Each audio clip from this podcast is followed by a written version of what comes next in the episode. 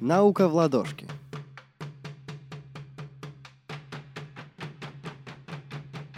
Всем привет! С вами Владислава Сухановская и шоу «Женщины в науке». Сегодня Анастасия Оборотова, автор телеграм-канала «Дракон у меня в гараже», расскажет нам об одной удивительной женщине. Здравствуйте, друзья! Сегодня я хочу вам рассказать историю про удивительную, сильную, умную женщину, которая реформировала систему здравоохранения викторианской эпохи и внесла свой значительный вклад в развитие доказательной медицины того времени. Речь пойдет о Флоренс Найтингейл. Она родилась в 1820 году в богатой семье, но с юного возраста мечтала стать сестрой милосердия, лечить людей и помогать им. В то время во врачебном сообществе главенствовали мужчины, и женщинам отводилась лишь вспомогательная роль, например, сестер милосердия, которая к тому же пользовалась дурной славой и, как считалось, привлекала в основном неграмотных и распутных женщин. Но Флоренс Найтингейл не только разрушила эти предубеждения, но и стала одной из первопроходцев доказательной медицины. Родители Флоренс, которые и без того были не в восторге от выбора дочери, пришли в негодование, узнав, что она выбрала для своей работы не просто больницы, но военные госпитали. Важно понимать, что в ту эпоху необходимость в чистоте и стерильности лечебных учреждений еще не были очевидны, как сейчас.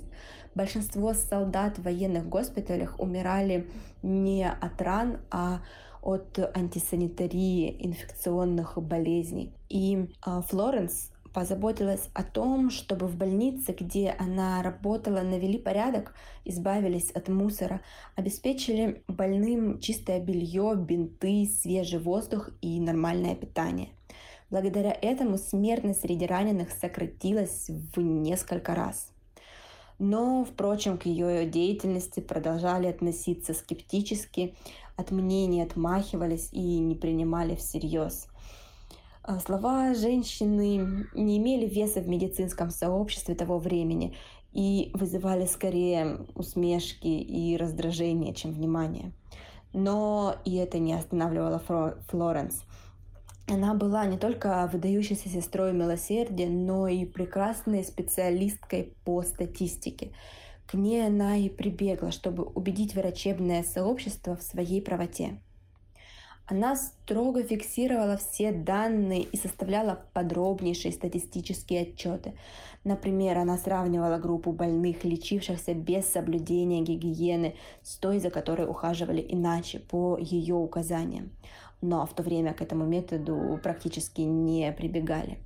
Именно эти данные, строго зафиксированные в таблице и диаграммы, убедили даже правительство прислушаться к мнению медсестры и признать ее правоту в том, что гигиена играет первостепенную роль в лечении больных и раненых. Благодаря Флоренс произошла своего рода революция в области здравоохранения, включившая обязательное обучение для обслуживающего персонала в госпиталях, новые правила ухода за больными и соблюдение новых санитарных норм. Помимо прочего, Флоренс изобрела новый вид круговой диаграммы. И сегодня она известна как основоположница современного сестринского дела, так как она разработала программу обучения сестер милосердия и открыла одну из первых специальных школ для их обучения. А в 1858 году стала первой женщиной, принятой в Королевское статистическое общество. Эта история нравится мне сразу по двум причинам. Потому что она о том, что точность, доказательность и научный метод могут убедить даже авторитетное большинство и заставить пересмотреть свои взгляды. А во-вторых, потому что она о женщине, сумевшей внести существенный вклад в науку и развитие доказательной медицины, несмотря на то, что в ту эпоху это было практически невозможно. Если вы оставите комментарий, поставите лайк или поделитесь подкастом, это очень поможет нам в развитии. Спасибо.